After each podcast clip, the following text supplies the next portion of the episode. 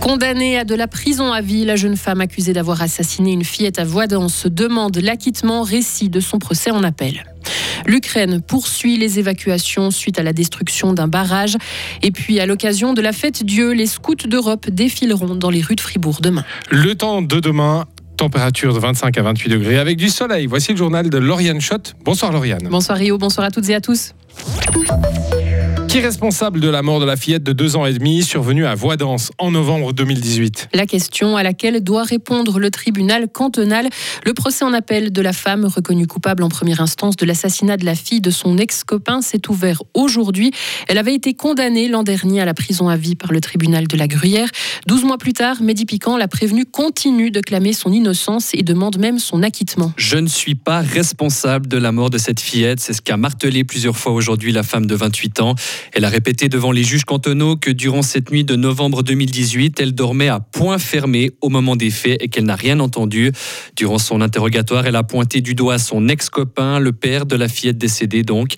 C'est lui qui est responsable de sa mort, selon elle, sans qu'elle puisse néanmoins expliquer pour quelles raisons il s'en serait pris à sa fille.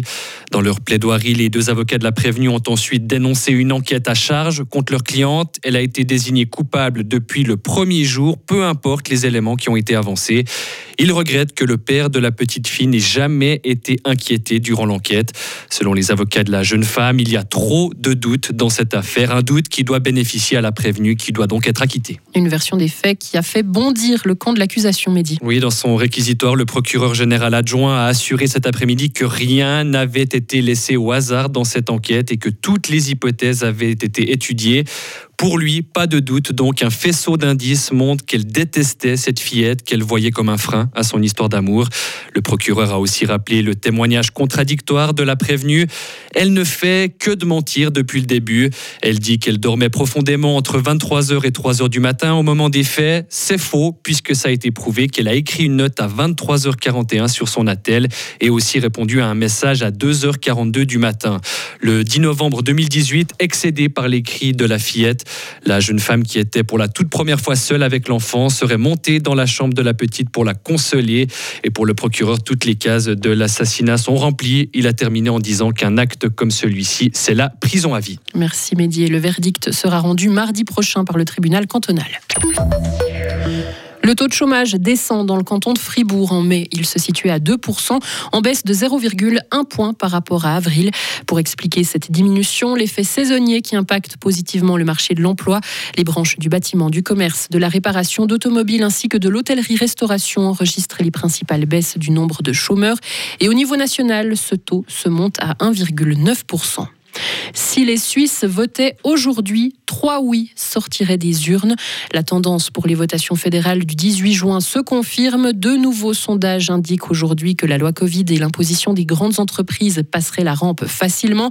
La loi sur la protection du climat est l'objet le plus contesté des trois. Elle serait néanmoins acceptée assez confortablement.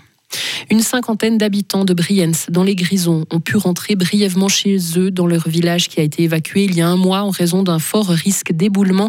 Ils ont pu récupérer des objets à valeur sentimentale, notamment avant de repartir.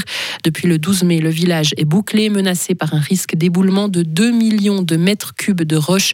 Impossible de savoir quand ces quantités de roches vont se détacher. Les prix des transports publics au Tessin vont augmenter jusqu'à dix pour cent de plus. Une forte hausse qui s'explique par l'augmentation des coûts de l'énergie et de l'essence, ainsi que par une adaptation aux autres communautés de transports publics suisses. Ces modifications entreront en vigueur avec le changement d'horaire en décembre prochain. En Ukraine, les évacuations se poursuivent suite à la destruction d'un barrage dans le sud du pays. Selon les autorités, plus de dix-sept mille civils doivent être évacués. D'autres aussi ont pu fuir par leurs propres moyens. Selon différentes O N G, notamment de défense de l'environnement, la destruction de ce barrage aura des conséquences sans précédent, aussi bien sur l'homme que au niveau de l'environnement. Selon le président ukrainien qui accuse la Russie, il s'agit de la plus grande catastrophe environnementale causée par l'homme en Europe depuis des décennies. Des coups de canon, un défilé de croyants, la fête Dieu approche. C'est demain que la ville de Fribourg sera rythmée par des prières notamment. Plusieurs groupes défileront lors d'une procession depuis le collège Saint-Michel jusqu'à la cathédrale de Fribourg. Parmi eux, les scouts d'Europe qui sont catholiques et reconnus par l'Église. Mais qu'est-ce que c'est être scout d'Europe en deux mille vingt-trois? Réponse de Dominique Paul Dobos, il a quinze ans et il est chef d'une patrouille présente dans le canton de Fribourg. Être scout, ça implique surtout, quand on, quand on a fait notre promesse scout, se tenir à notre engagement, se tenir à... Le texte de la promesse, c'est « Je promets de servir Dieu, mon pays, ma patrie », d'observer tout le temps la loi scout, et puis, et cetera. Dans la vie de tous les jours aussi. Donc un scout, ça se reconnaît aussi en civil, sans uniforme, par ses actions, par, euh, par son savoir-vivre.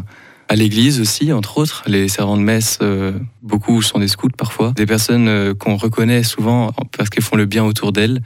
Donc être scout en deux mille vingt-trois, euh, c'est euh, être fier de ses convictions, être sûr de ses convictions, et puis aller de l'avant euh, et le montrer aux autres. Et puis sachez donc que les scouts d'Europe défileront en ville de Fribourg demain à l'occasion de la fête Dieu. Et il y aura une émission Coin de Ciel dédiée prochainement. Exactement. Voilà, à huit heures trente dimanche. dimanche, ce sera ce dimanche. Ce dimanche, et c'est exactement. Qui qui s'y colle ? C'est moi. Voilà, c'est Lauriane qui l'a préparée. Donc, très bonne émission à dix heures Marie-Pierre. Hein, oui, à ne pas manquer. Ce sera une très bonne émission. Voilà. Retrouvez toute l'info sur frappe et frappe point c h.